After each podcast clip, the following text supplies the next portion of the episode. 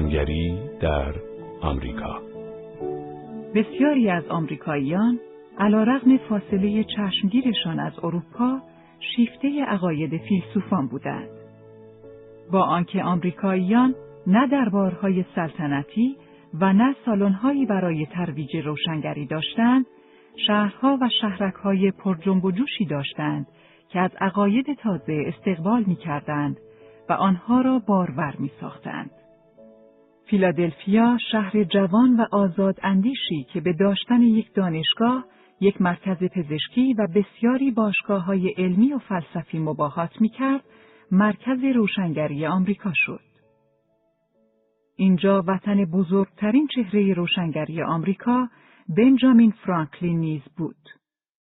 به نوشته تاریخدان هنری استیل کوماگر، او که کارگر چاپخانه، روزنامه نگار، دانشمند، سیاستمدار، دیپلمات، آموزشگر، دولتمرد و معلف بود، به نظر می رسید فیلسوف کاملی است به سبک آمریکایی و نماینده ملت خیش. چنانکه ولتر نماینده ملت فرانسه و گوته نماینده آلمان بود. روحیه انقلابی که سرانجام سبب گسست آمریکاییان از فرمان روایی بریتانیا شد نیز به شدت از روشنگری الهام گرفته بود. به گفته پیتر گی، انقلابیون اولیه، عقاید، استدلالها و عبارات برگرفته از نویسندگان روشنگری را در نوشته های آتشین و هیجان انگیز خود وارد می کردند. در واقع بسیاری از آمریکاییان در شورش خود علیه پادشاه بریتانیا هیچ چیز نادرستی نمی‌دیدند. از نظر خودشان آنها خردمندانه از عقاید لاک و روسو پیروی می کردند که تأثیرشان بر اعلامیه استقلال آمریکا مشهود است. ما این حقایق را بدیهی می دانیم که همه انسانها برابر آفریده شده اند. که آفریدگار به آنها حقوقی مسلم و غیر قابل واگذاری اعطا کرده که از جمله آنها حق حیات، آزادی و طلب خوشبختی است که برای تأمین این حقوق در میان انسانها حکومتهایی برپا شده اند که قدرت و اختیار به حق خود را از رضایت حکومت شوندگان کسب می کنند که هرگاه هر شکلی از حکومت مخل این هدفها شود حق مردم است که آن را تغییر دهند یا برکنار سازند و حکومت جدیدی برپا دارند. اصول روشنگری در قانون اساسی ایالات متحده نیز گنجانده شد. این سند نشان می دهد که آمریکاییان در ترجیح تفکیک قوا با بریتانیا همسویی داشتند. این سند حکومتی را با سه شاخه اجرایی، تقنینی و غذایی بنیاد می‌گذارد. قانون اساسی آمریکا همچنین یک نظام بازرسی و هماهنگی را برای جلوگیری از قدرتیابی بیش از حد هر کدام از این شاخه ها پیش بینی می کند. دئیس نیز در آمریکا معمنی برای خود یافت. توماس جفرسون، بنجامین فرانکلین، جیمز مادیسون، توماس پین و بسیاری دیگر از پایگزاران این کشور به نوعی از مذهب طبیعی اعتقاد داشتند. نشانه های تفکر دئیستی در چندین سند ماندگار این کشور آشکار است. مثلا در اعلامیه استقلال به خدای طبیعت و نه خدای کتاب مقدس اشاره می شود. اصول کنفدراسیون که شکل حکومت کشور را پیش از تصویب قانون اساسی مشخص می کرد، خدا را فرمانروای بزرگ جهان می نامد. قانون اساسی اصلا به خدا اشاره نمی کند. در واقع ایالات متحده شاید بزرگترین دستاورد روشنگری باشد. هنری استیل کوماگر می نویسد دنیای کهن روشنگری را تصور، ابداع و تدوین کرد. دنیای نو آن را تحقق بخشید و به ثمر رساند. به احتمال بسیار زیاد این نتیجه بدان سبب حاصل شد که موقعیت بی همتای آمریکا آن را به شدت پذیرای عقاید فیلسوفان می ساخت. آمریکاییان برخلاف اروپاییان تجربه دوره های پیگردهای خونین مذهبی را نداشتند. در نتیجه نسبت به مذهب سازمان یافته نیز دشمنی نمیورزیدند. در آمریکا مذهب عمدتا امری خصوصی بود. آمریکاییان برخلاف انگلستان مذهب دولتی نداشتند. ایده جدایی کلیسا و دولت در دنیای نو از حمایت گسترده‌ای برخوردار بود. در آغاز تنها اشراف و آمریکاییان دارای تحصیلات عالی جذب روشنگری شدند. با این حال سرانجام مردم عادی کشور نیز بسیاری از این عقاید را پذیرفتند. به هر حال طبقات زحمتکش آمریکا برای کاربرد عقل در زندگی روزمره خود نسبت به همتاهای اروپاییشان آمادگی بیشتری داشتند. آنها باید طبیعتی وحشی را رام می کردند. بدین معنا که پیوسته در حال برپایی سرپناهها، کشتزارها، جامعه ها، کلیساها، نظامهای حمل و نقل و محلهای کار و کسب بودند. همه این تلاش ها نیازمند راهبردهای چند جانبه برای حل مشکلات بر اساس عقل و واقع بینی بود. رهبران حکومتی در دنیای نو به ویژه از هر بینش تازه‌ای در مورد موضوعهای اجتماعی و اقتصادی که می توانست به آنها در ایجاد یک جامعه جدید کمک کند استقبال می کردند. همزمان با آن تولید کنندگان آمریکایی نیز قدرشناس نظریات تازه در عرصه علم و فناوری بودند. مثلا بسیاری از آنها به ماشینالات جدید که آنها را به مهار نیروی آب فراوان آمریکا برای مقاصد صنعتی قادر می ساخت به شدت علاقمند بودند. آنها همچنین می‌خواستند نظام کارخانه‌ای مدرن را مورد مطالعه قرار دهند که با ماشینالات جدید و تقسیم کار کارآمدش به نظر بسیاری از ناظران نمونه افتخارآمیزی از دستاوردهای روشنگری بود. عامل دیگری که به باز شدن ذهن آمریکاییان نسبت به روشنگری کمک کرد، ساختار اجتماعی آن بود. در قرن هجدهم جامعه اروپا به گونه‌ای به شدت تثبیت شده بود که کاملا به نفع اشراف و روحانیان بود و در بالا جای چندانی برای دیگران باقی نمیگذاشت. اما آمریکا تا حد بسیار بیشتری به کسانی که با استعداد و شایستگی های خود به دستاوردهای بزرگی نایل می آمدند پاداش می‌داد. البته به شرطی که مردان سفید پوست بودند. اروپاییان به این پیشرفتها در دنیای نو پی بردند و عموماً خشنود شدند. بسیاری به آمریکا به عنوان بهترین امید موفقیت روشنگری نگریستند.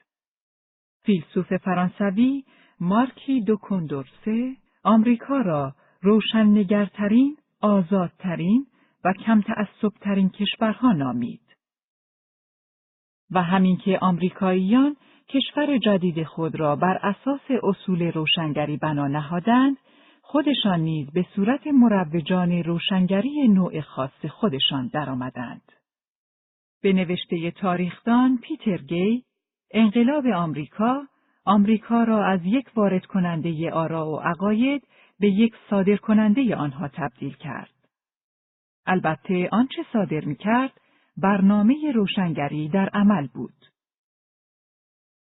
در میان کسانی که این برنامه آمریکایی را وارد کردند، رادیکال های فرانسوی بودند که به این نتیجه رسیدند که سرانجام زمان آن فرا رسیده که رژیم کهنه را برای همیشه محو سازند. واپسین سالهای روشنگری در دهه 1780 حکومت ملی فرانسه در آستانه ورشکستگی بود. اشراف و مقامات کلیسا به امتیازات خاص خود چسبیده بودند و سلطنت مطلقه از درک جدی بودن نارضایتی عمومی ناتوان بود. بیشتر این نارضایتی بر اثر انتقاد فیلسوفان از آسیبهای اجتماعی فرانسه برانگیخته شده بود. افزون بران، فرانسه اینک از کمبود شدید مواد غذایی، قیمتهای بالا و بیکاری گسترده رنج می برد. سرخوردگی ناشی از فقدان پیشرفت با توجه به مشکلات آزاردهنده کشور باعث شد که سرانجام مردم فرانسه به روشهای رادیکال روی آورند. آنها در سال 1789 به شورش برخواستند. اکثر فیلسوفان از جمله ولتر و روسو اینک درگذشته بودند. با وجود این، قدرت عقاید آنها هنوز زنده بود. با آنکه روشنگری را نمی‌توان علت مستقیم انقلاب فرانسه نامید، اما روشنگری در ایجاد فضای فکری و نوع رهبرانی که برای هدایت انقلاب ظهور کردند نقش داشت. تاریخدان نورمن هامسون می نویسد اگر مرحله اول انقلاب از 1789 تا 1791 مستقیما از روشنگری ناشی نمی‌شد، با وجود این قدرت را به مردانی انتقال داد که بیشترین تأثیر را از روشنگری پذیرفته بودند. در این مرحله از انقلاب عمر رژیم کهنه به پایان رسید. حکومت جدید مجلس ملی تشکیل شد و قوانین جدید متعددی را تصویب کرد که معلوم شد از قلم خود فیلسوفان منشأ گرفته است. تمام امتیازات خاص کلیسا ملغا گردید. پرداخت اشریه و دیگر وجوهات به کلیسای کاتولیک متوقف شد. تمام نشانه های فئودالیسم برچیده شد. القاب و مشخصه های طبقاتی غیرقانونی اعلام گردید. اعلام شد که همه شهروندان در برابر قانون مساویند و حق دستیابی به مناسب دولتی را دارند. مجلس ملی همچنین محدودیت های سنفی در عرصه تولید و تجارت را برداشت.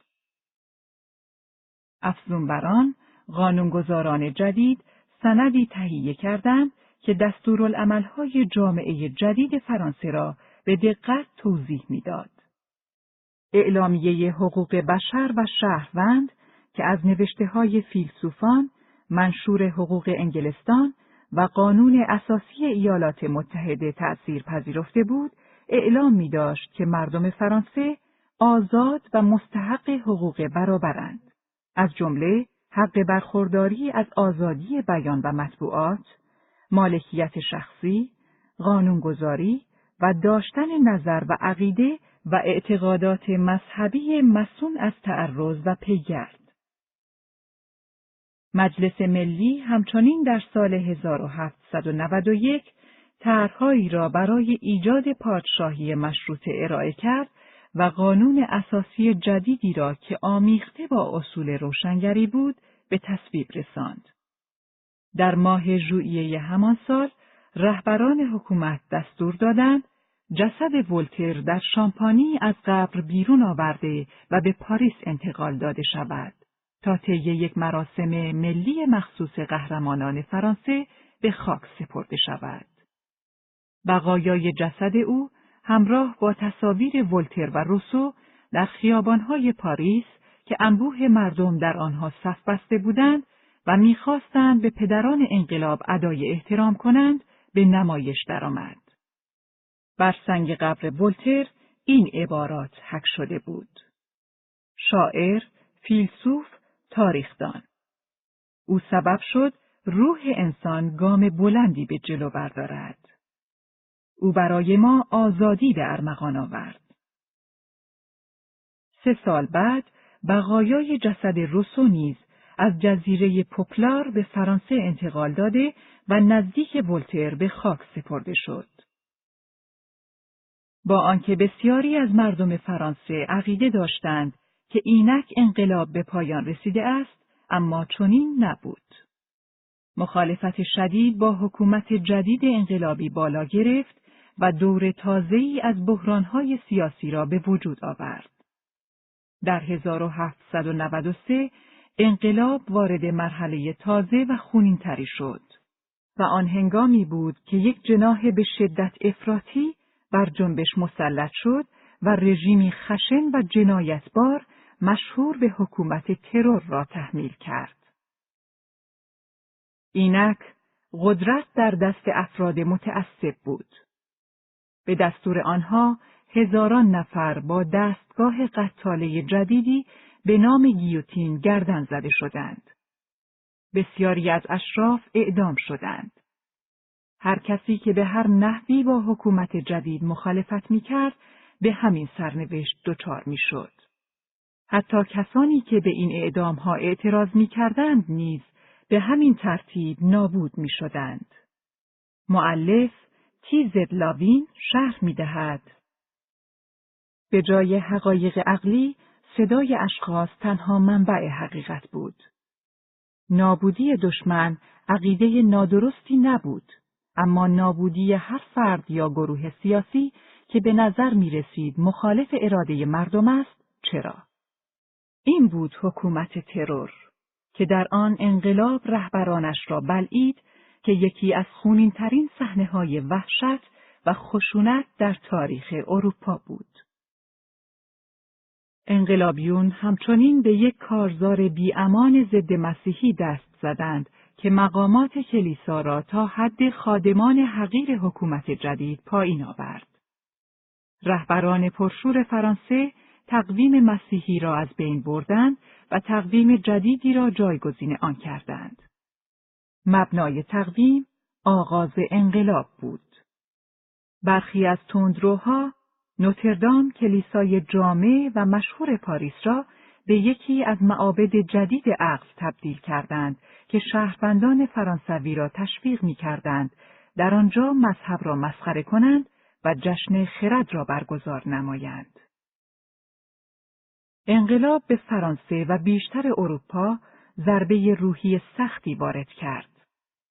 حکومتی که افراتیون قدرت طلبی آن را اداره می کردند که همشهریانشان را به نام خرد و پیشرفت به وحشت می انداختند و اعدام می کردند، هرگز هدف روشنگری نبود. فیلسوفان همواره مخالف جنگ و قتل آن بودند. آنها خواستار اصلاح حکومت و قانون و نه لوله تفنگ بودند. رویای آنها جامعی مبتنی بر خرد بود. آنچه انقلاب در عوض عرضه داشت، خردگریزی بود. آنها می‌خواستند حکومت را روشن نگر کنند. در عوض حکومت جنایتبار عرازل و اوباش نصیبشان شد. باز هم بدتر از آن، انقلاب راه را برای برآمدن یک دیکتاتور نظامی ناپل اون بناپارت هموار کرد که حکومتش مانند حکومت پادشاهان فرانسه ستمگرانه بود. انقلاب فرانسه اروپاییان را در همه جا به وحشت انداخت. آنها نگران بودند که آشوب و هرج و مرج به کشورهای خود آنها نیز سرایت کند. اینک بسیاری روشنگری را اشتباهی بزرگ تلقی و آن را به خاطر نابودی سنت، قانون و نظم سرزنش می کردند. به نظر آنها فیلسوفان یک نیروی بیاتفه و بیروح آتئیستی را به حرکت درآورده بودند که ثبات و اقتدار را در همه جا تهدید به نابودی می کرد. در واقع پس از به قدرت رسیدن ناپل اون در سال 1799 و تهاجم بعدی او به همسایگان اروپاییش هماوردهای او که در مقابلش ایستادند خود را در حال مبارزه با روشنگری می‌دیدند که به نوشته نورمن هامپسون آن را با انقلاب و امپراتور تازه به دوران رسیده یکی می‌دانستند. بسیاری از رهبران فرانسه نیز نفرت خود را از تمام نشانه های روشنگری ابراز داشتند. کنت دو مونتلوزیه سلطنت طلب گفت لازم است کاملا مسلح و در صورت امکان با توپخانه سنگین علیه هر آنچه امروز خود را گسترش روشنگری، پیشرفت تمدن، روح عصر می‌خواند به حرکت دراییم. برخی منتقدان چنان به روشنگری بدگمان شدند که علنا به سرزنش آنچه زیادی کتاب و مدرسه در فرانسه می‌دانستند پرداختند. روشنگری که در اواخر قرن هجدهم به اوج خود رسیده بود، به زودی تحت شعاع جنبش های تازه‌ای نظیر رومانتیسم که بر سنت، توانایی ذاتی، عاطفه و الهام تکیه می‌کرد و نسبت به عقل بدگمان بود قرار گرفت. و تا اوایل قرن نوزدهم روشنگری به عنوان نیرومندترین سرچشمه برانگیزش فکری به وضوح راه زوال پیموده بود. اما میراث روشنگری از حرکت باز نماند و بیش از دو سده به حرکت آهسته و پیوسته خود ادامه داد.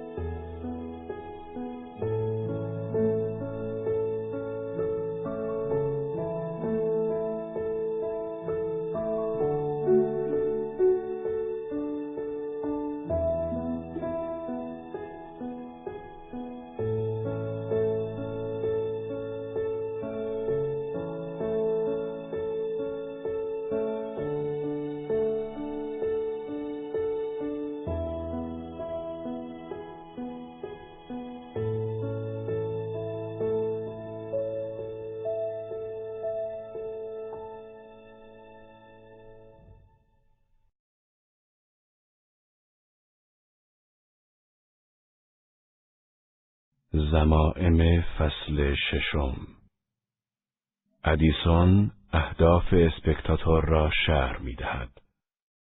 در این گزیده از مقاله‌ای در اسپکتاتور شماره ده دوازده مارس 1711 که در گلچین ادبیات نورتون به چاپ رسیده جوزف ادیسون هدف خود را از روشنگری خوانندگان نشریش شرح می دهد. من حساب می کنم که هفتاد و پنج هزار خواننده در لندن و وستمینستر دارم که امیدوارم توجه داشته باشند که خود را از توده بیفکر همسایگان نادان و بیتوجه خود متمایز بدانند. من از هیچ زحمتی مزایقه نمی کنم که آموزش آنها را خوشایند و سرگرمی آنها را مفید سازم. میکوشم موضوعهای اخلاقی را جذاب نمایم و تصمیم گرفتم خاطرات روزانه آنها را شادی بخش سازم تا آنها را از این وضع پلیدی و نابخردی که زمانه به آن دچار است بیرون آورم. ذهنی که راکد میماند روزی با نابخردی ها می شکفد که تنها با تربیت پیگیر و مستمر از بین می روند. هدف عالی من این است که در موردم گفته شود که فلسفه را از خلوتگاه ها و کتابخانه ها، مدارس و دانشکده ها بیرون آورده ام تا در باشگاه ها و انجمن ها، در قهوه خانه ها و چایخانه ها جا خوش کند. درباره تفکر شفاف ولتر در کتابش فرهنگ فلسفی که در سال 1764 منتشر شد، قواعد راهبرد ذهن را پیشنهاد می کند. این نمونه از نظر او در کتاب ولتر تعلیف پیتون ای، ریشتر و ایلونا ریکاردو به چاپ رسیده است. یک باید آنچه را لاک آنچنان به شدت بر آن اصرار ورزیده است تکرار کرد. اصطلاحات خود را تعریف کنید. استفاده نادرست از واجه ها گویی پایان ندارد. در تاریخ، در اخلاقیات، در علم حقوق، در پزشکی و به ویژه در الهیات از فقدان شفافیت برحذر باشید. دو غالبا باید نسبت به آنچه مطمئن هستیم بسیار نامطمئن باشیم و اگر بر اساس آنچه فهم همگانی نامیده می شود تصمیم بگیریم ممکن است از فهم درست باز بمانیم. 3. از دو راه ممکن است گمراه شد. قضاوت نادرست و از خود بیخبری که یکی ناشی از خطای یک انسان هوشمند است و دیگری ناشی از تصمیم یک احمق چهار بیزاری از وجود خودمان، خستگی از خودمان، اختلالی است که می‌تواند سبب خودکشی شود. درمان آن کمی ورزش، موسیقی، شکار، بازی یا یک زن دلپذیر است. مردی که امروز در اوج افسردگی خود را می‌کشد، اگر یک هفته صبر می‌کرد، آرزو می‌کرد زنده بماند.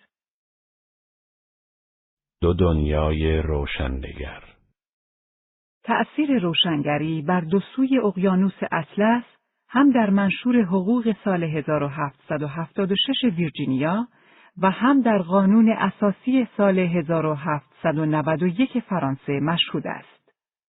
این مقایسه در اصل در کتاب دموکراسی در آلمان، تاریخ و چشماندازها منتشره از سوی دفتر مطبوعات و اطلاعات جمهوری فدرال آلمان به چاپ رسیده است.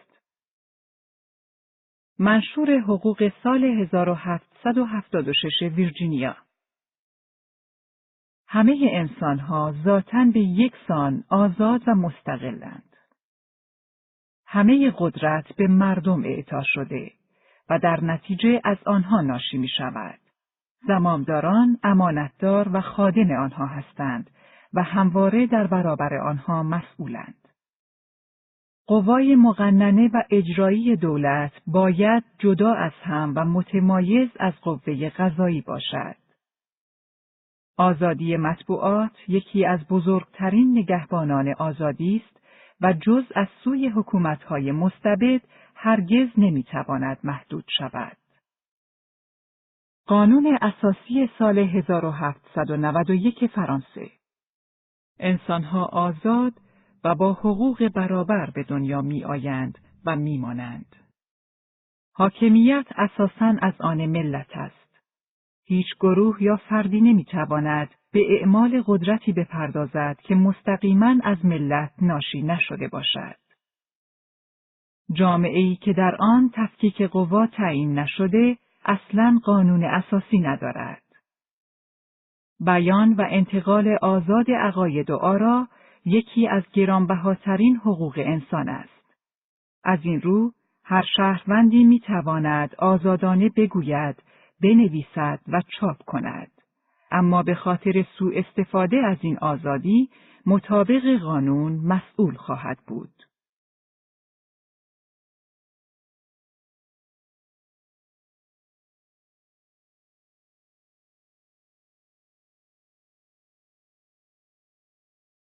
زمائم فصل هفتم درباره اصول ریاضی موسیقی شیفتگی ژان فیلیپ رامو نسبت به تأثیر هدایتگر عقل به شکل ریاضیات بر آهنگسازی در این گزیده از رساله‌ای که در روشنگری فرهنگ قرن هجدهم به کوشش ایزیدور اشنایدر به چاپ رسیده آشکار است. موسیقی علمی است که باید قواعد خاصی داشته باشد.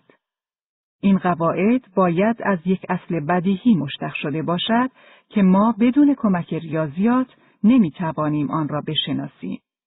باید اعتراف کنم با وجود تمام تجربیاتی که در یک دوره زمانی قابل توجه در اجرای موسیقی کسب کرده ام، تنها با کمک ریاضیات بود که توانستم نظریاتم را روشن کنم. بدین ترتیب روشنایی جای تاریکی و ابهامی را گرفت که پیش از آن چندان به آن توجه نداشتم. مفهوم راستین این قواعد با چنان شفافیت و دقتی در ذهن من پدیدار شد که نتوانستم از این نتیجه گیری پرهیز کنم که باید دانش موسیقیایی آهنگسازان این قرن را همسنگ توانایی آنها برای آفرینش زیبایی دانست. تاریخ چگونه تکرار می شود؟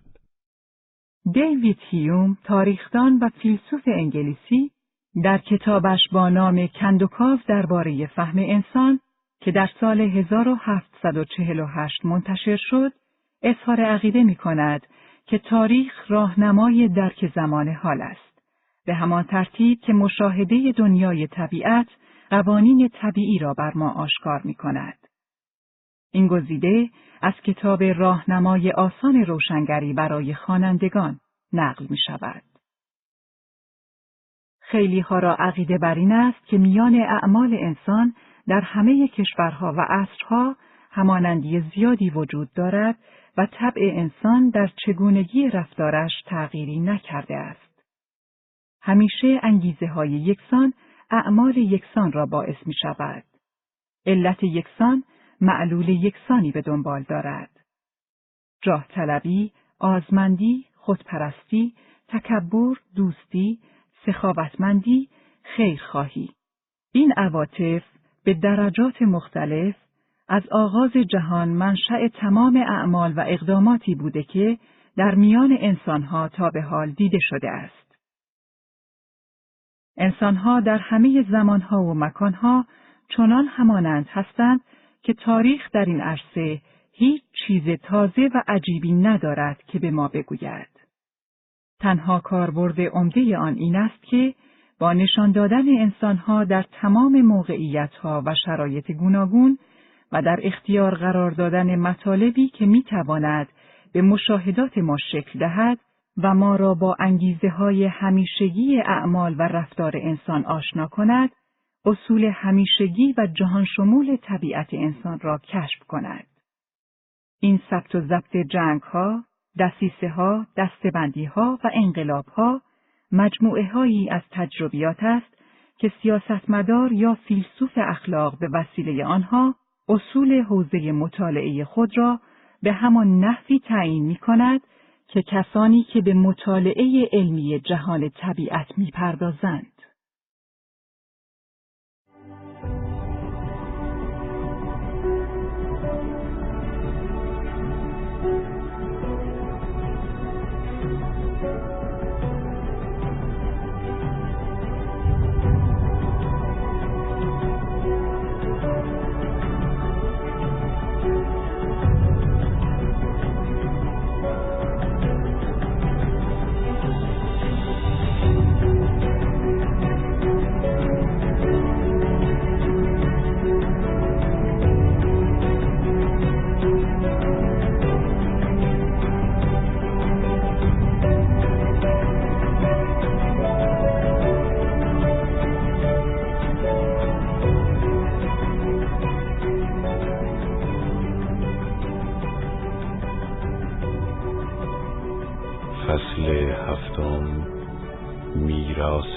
روشنگری عقایدی که روشنگری منادی آن بود چنان نیرومند و پایدار بودند که حتی فاجعه انقلاب فرانسه نتوانست برای همیشه آنها را خاموش سازد.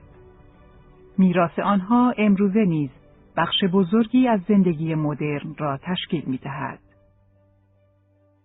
آزادی، دموکراسی، رواداری، انسان دوستی، حقوق بشر و این اعتقاد که فراگیری دانش، علم و فناوری به بهبود شرایط زندگی انسان می انجامد، همگی شاخصهای فرهنگ اروپای غربی و آمریکای شمالی هند. همه این مفاهیم از روشنگری فرارویید. عقل و احساسات گرایی در قرن هجدهم روحیه دلسوزی و همدردی آفرید که به عصر سوزاندن ساهران و شکنجه زندانیان پایان داد.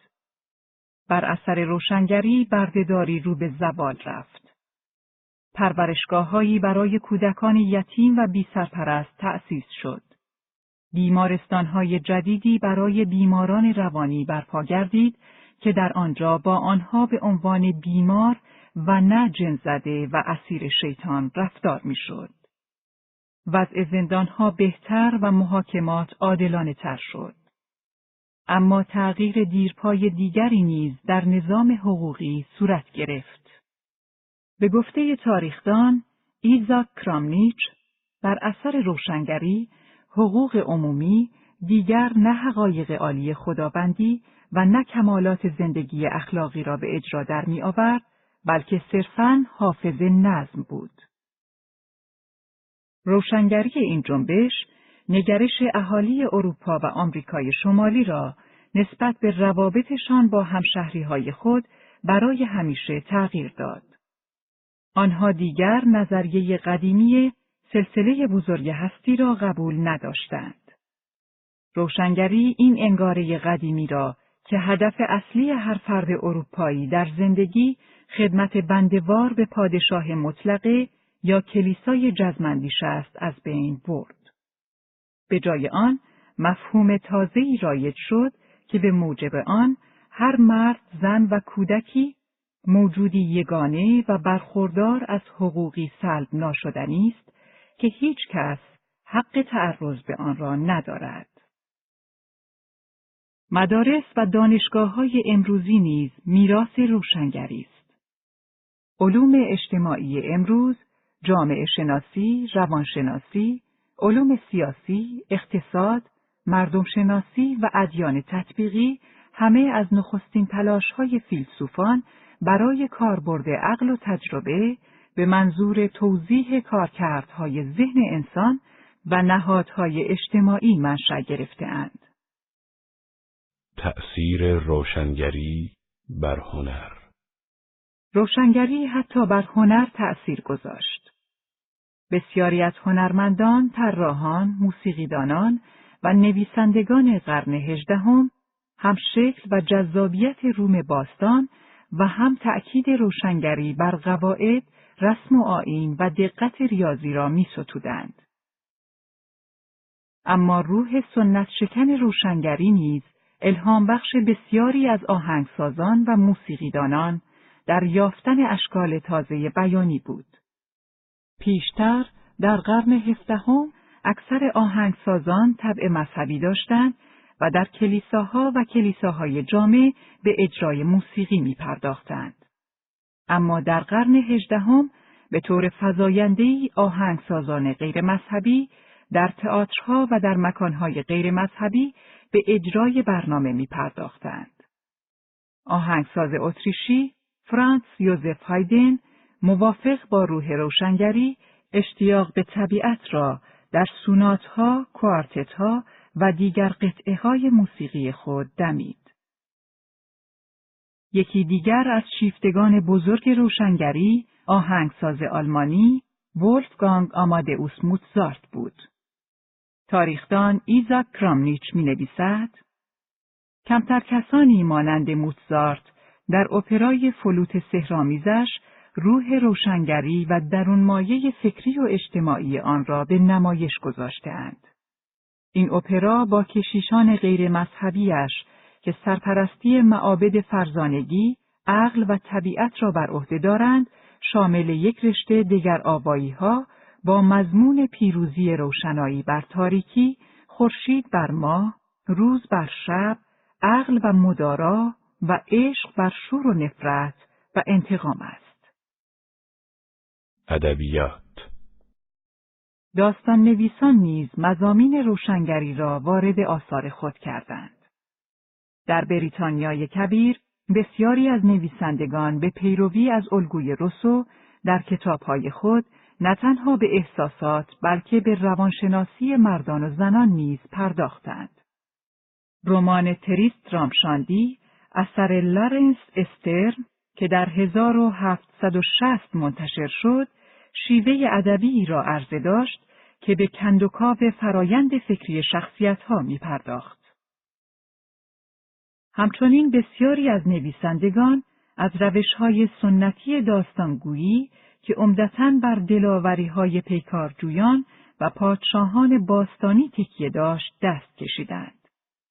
در عوض شخصیت های معمولی و واقعی را به تصویر کشیدند که درگیر تجربیات گوناگونی بودند. نویسنده انگلیسی هنری فیلدینگ در رمان تام جونز 1749 تصویر کاملی از شخصیتها را در جامعه انگلستان به نمایش می‌گذارد که تنها به بلند پایگان و توانمندان اختصاص ندارد. چون این سنت های ادبی امروزه نیز پابرجا هستند. نگارش تاریخ روشنگری شیوه تاریخ نویسی را نیز تغییر داد. پیش از آن آنچه به عنوان تاریخ ارائه می‌شد صرفا نظر پردازی و ابراز عقیده بود. تاریخ نویسان قرون وسطا غالبا رویدادهای گوناگون تاریخی را ناشی از مشیت الهی می دانستند. آنها همچنین تمایل داشتند که شخصیتهای مختدر و صاحب اختیار نظیر شاهان، ملکه ها و پاپها را بستایند و در موردشان مبالغه کنند تا اینکه آنها را به صورت انسانهایی با نقاط قوت و ضعف هر دو به تصویر کشند. اما در دوره روشنگری نسل تازه‌ای از تاریخ نویسان به علل رویدادهای بزرگ انسانی عمیقتر نگاه کردند. ولتر و دیگر نویسندگان کوشیدند این رویدادها را به عنوان پیامدهای انگیزه های انسانی و عوامل قدرتمند اجتماعی، اقتصادی و سیاسی توضیح دهند. ادوارد گیبون، تاریخنگار انگلیسی در شاهکار خود، زوال و سقوط امپراتوری روم که در سال 1776 منتشر شد، نشان داد که مسیحیت و بربرهای مهاجم و نه غضب خدا آنطور که بسیاری ادعا می کردند سبب سقوط امپراتوری بزرگ روم شد. اما نسل جدید تاریخ نویسان عصر روشنگری همواره واقع نگر نبودند. بسیاری تحت تأثیر روشنگری کوشیدند رخدادهای تاریخی را در جهت اثبات این نظریه به کار گیرند که بشریت در طی اعثار همواره در حال پیشرفت بوده است. این نظریه در قرن هجدهم بحثانگیز اما بسیار پرطرفدار بود. منتقدان روشنگری روشنگری با وجود دستاوردهای فراوانش طی دو قرن بعدی انتقاداتی را برانگیخته است. بسیاری از مفسران فیلسوفان را متهم کرده اند که باعث به حرکت درآمدن نیروی آشوبگری شدند که منابع سنتی اقتدار، ثبات و نظم را نابود کرد. به نوشته هارولد نیکلسون، آنها به واسطه اینکه از مردم معمولی جدا بودند، نتوانستند درک کنند که نظریاتشان اگر به نتایج منطقیش می رسید، در میان توده ها سردرگمی و حتی بدتر از آن را به وجود می آورد. برخی از منتقدان همچنین ادعا می کنند که روشنگری باعث به وجود آمدن احساس ناامیدی، بیهدفی و تنهایی شد که مشخصه عصر مدرن است. آنها استدلال می کنند که روشنگری به جای مسئولیت‌های شخصی و الزامات اجتماعی بیش از حد بر حقوق فردی تأکید کرد. از آن گذشته فیلسوفان به تضعیف اقتدار دین و ایمان به خدا بدون ارائه جایگزینی برای پاسخگویی به نیازهای معنوی اکثر مردم متهم شدند. میراث روشنگری حتی برخی از طرفداران حفظ محیط زیست را ناخشنود ساخته که می‌گویند تأکید آن بر پیشرفت و عصر در رویکرد مادیگرایانه معاصر در برخورد با جهان طبیعت که به تخریب گسترده محیط زیست انجامیده مؤثر بوده است. مقاله بی امضایی در اکونومیست استدلالهای مخالفان روشنگری را چنین خلاصه می کند. روشنگری با مخالفت با هر قدرتی جز عقل شرارت را عنان گسیخته رها ساخت. انسان در پی توجیه اصول اخلاقی منحصرا از راه عقل اخلاق را از دانش جدا کرد. او که زمانی در پی آن بود که خردمند باشد، اینک تنها در پی دانستن است. او نه خدا بلکه فناوری را می پرستد و هم نوعان خود را در پیشگاه آن قربانی می کند. انسانیت زدایی صنعتی، اردوگاه های کار اجباری، بمب های اتمی. اینها بودند ثمرات دانش بدون اخلاق.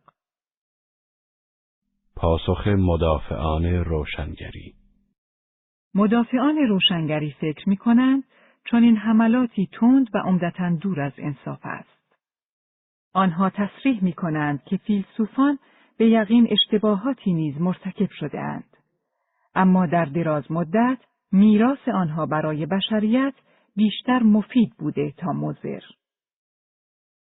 با آنکه عقل و روش علمی تمام مسایب اجتماعی قرن هجدهم را از بین نبردند، اما روشی مؤثر برای مطالعه مشکلات اجتماعی، اقتصادی و سیاسی ارائه کردند که هنوز هم در جهان مدرن کاربرد دارد. طرفداران روشنگری مایلند انقلاب فرانسه را به عنوان نماد نقط ضعف‌های آن تلقی نکنند. نویسنده و گردآورنده یوهان هاینریش تیفترونگ در رساله‌ای با عنوان درباره تأثیر روشنگری بر انقلابها در سال 1794 استدلال زیر را ارائه کرد. تاریخ هر عصری به ما نمونه هایی از انقلابها به دست می دهد که کاملا بدون روشنگری امکان پذیر شدند. خود فرانسه اگر به راستی روشن نگر شده بود یا هرگز به راه انقلاب نمی رفت یا در غیر این صورت آن را بهتر از این به انجام می رسند. بسیاری از نویسندگان امروزی با این استدلال موافقند. آنها خاطر نشان می کنند که روشنگری را باید در متن واقعیت دید. آنچه فیلسوفان به آن واکنش نشان می‌دادند مسایب بزرگ اجتماعی، سیاسی و اقتصادی عصرشان بود. امید آنها به آینده امید به دنیای بهتری بود که بر عقل، احساس و احترام به حقوق افراد مبتنی باشد. ادوارد ویلسون، استاد دانشگاه هاروارد، نقش آنها را چنین خلاصه می کند. روشنگری ذهن غربی را تا آستانه آزادی جدید برد. همه چیز، هر شکل اقتدار دینی و عرفی، هر ترس قابل تصوری را کنار زد تا به نظام اخلاقی پرستشگری آزاد تقدم بخشد. عالمی را تصویر کرد که در آن بشریت نقش ماجراجوی همیشگی را ایفا می کند. برای دو قرن به نظر می رسید که خدا با زبانی تازه با انسان سخن می گوید. چه خوب و چه بد آن زبان هنوز سخن می گوید.